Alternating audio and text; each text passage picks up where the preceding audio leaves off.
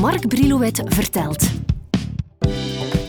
Een swingende podcastreeks over de meest iconische hits en hun al even legendarische uitvoerders.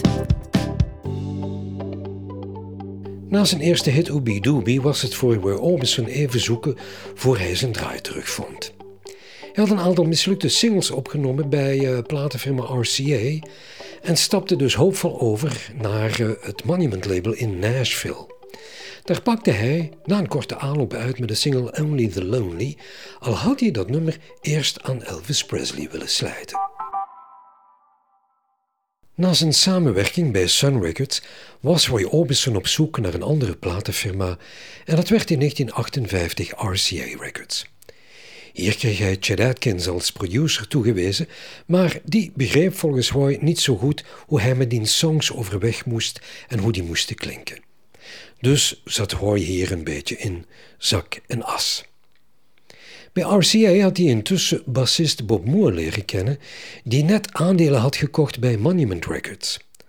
Zodra Bob Moore erachter kwam dat RCA niet meer in Orbison geïnteresseerd was, lichtte hij de eigenaar van een Monument label in Nashville, Fred Foster, hierover in en die liet er op zijn beurt geen gras over groeien en voegde Roy bliksemsnel aan zijn eigen stal toe. Foster die had een zwak voor Roy's stem en had ook snel door dat hij goede songs kon schrijven. Zeker toen dat talent gecombineerd werd met het vakmanschap van Joe Melson die voor hem werkte. Roy en Joe luisterden de ganse dagen naar de radio om zoveel mogelijk ideeën op te doen die ze dan samen verder op papier uitwerkten. Maar echte voltreffers kon je in het begin moeilijk noemen, behalve het nummer Uptown dat ze in één sessie opnamen samen met Blue Avenue en Pretty One. Het was de bekende Anita Kerr die de arrangementen schreef en in februari 1960 vond Uptown schoorvoetend de ingang van de top 100. Orbison had al geruime tijd het nummer Only the Lonely klaar liggen, dat hij, zo vertelde hij ons, alles eerder aan de Everly Brothers en Elvis Presley had voorgesteld, maar die bedankte vrienden. I had stopped by Elvis's on the way into Nashville and uh, to sing Only the Lonely for him to see if he wanted to record it. He had just gotten out of the army and it was his first recording session coming.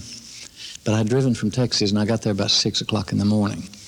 So um, Elvis sent a note said we're all still all over the place. Uh, and uh, uh, sleeping and everything.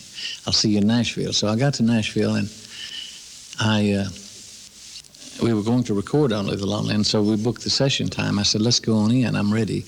And uh, the guy said, "No." Uh, he said the studio's booked for three days and nights. And I said, "Well, book me for three days and nights." I got kind of uh, ready to go then, because uh, I couldn't even get in to record my song because of Elvis. Roy werkte de basis van Only the Lonely verder uit met Joe Melson. Het was producer Fred Vaste die op een vroege ochtend op de idee van de intro kwam. U kent die wel, hè? Dam, dam, dam, dam, die doa. Oh, yeah, yeah, yeah, yeah. Hij loopt meteen naar Roy's kamer om hem wakker te maken en hij roept: We have it, you have a smash hit. Roy pakt meteen zijn gitaar en begint die idee uit te werken. Hij is zo enthousiast dat hij dadelijk vraagt wanneer ze het kunnen inblikken en dat kan al de dag nadien. In zeven haasten wordt aan Anita Keur gevraagd de arrangementen uit te schrijven. Zij op haar beurt gaat op zoek naar zijn strijkers, want Roy wil kosten wat het kost violen horen klinken. Vergeten we ook niet dat in die tijd alles op maximum twee sporen werd opgenomen. Stereo maakte toen amper opgang. De song wordt de 25 maart 1960 in de befaamde Studio B in Nashville ingeblikt door technicus Bill Porter. Na de eerste opname is Roy niet tevreden. Zijn stem klinkt niet groots genoeg. Er is ook te veel terugkoppeling via zijn microfoon. Er bestonden toen namelijk nog geen geïsoleerde zangcellen waar de zanger met hoofdtelefoon zijn deel kon inzingen. Studio B was geen al te grote studio. Samen met de zes violen en de vijf backingzangers tokkelde Floyd Kramer op de piano, bespeelde Bob Moore de bas en zat Buddy Harmon achter het drumstel.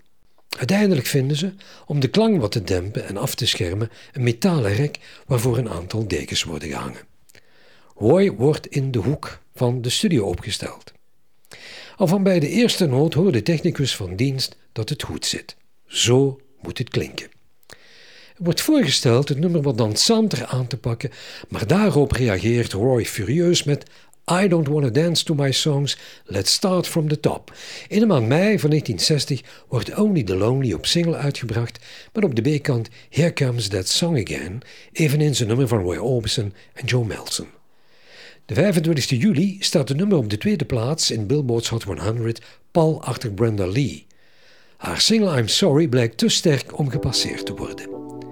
In Vlaanderen zit er de 11 november van dat jaar een zesde plaats in de top 50 in.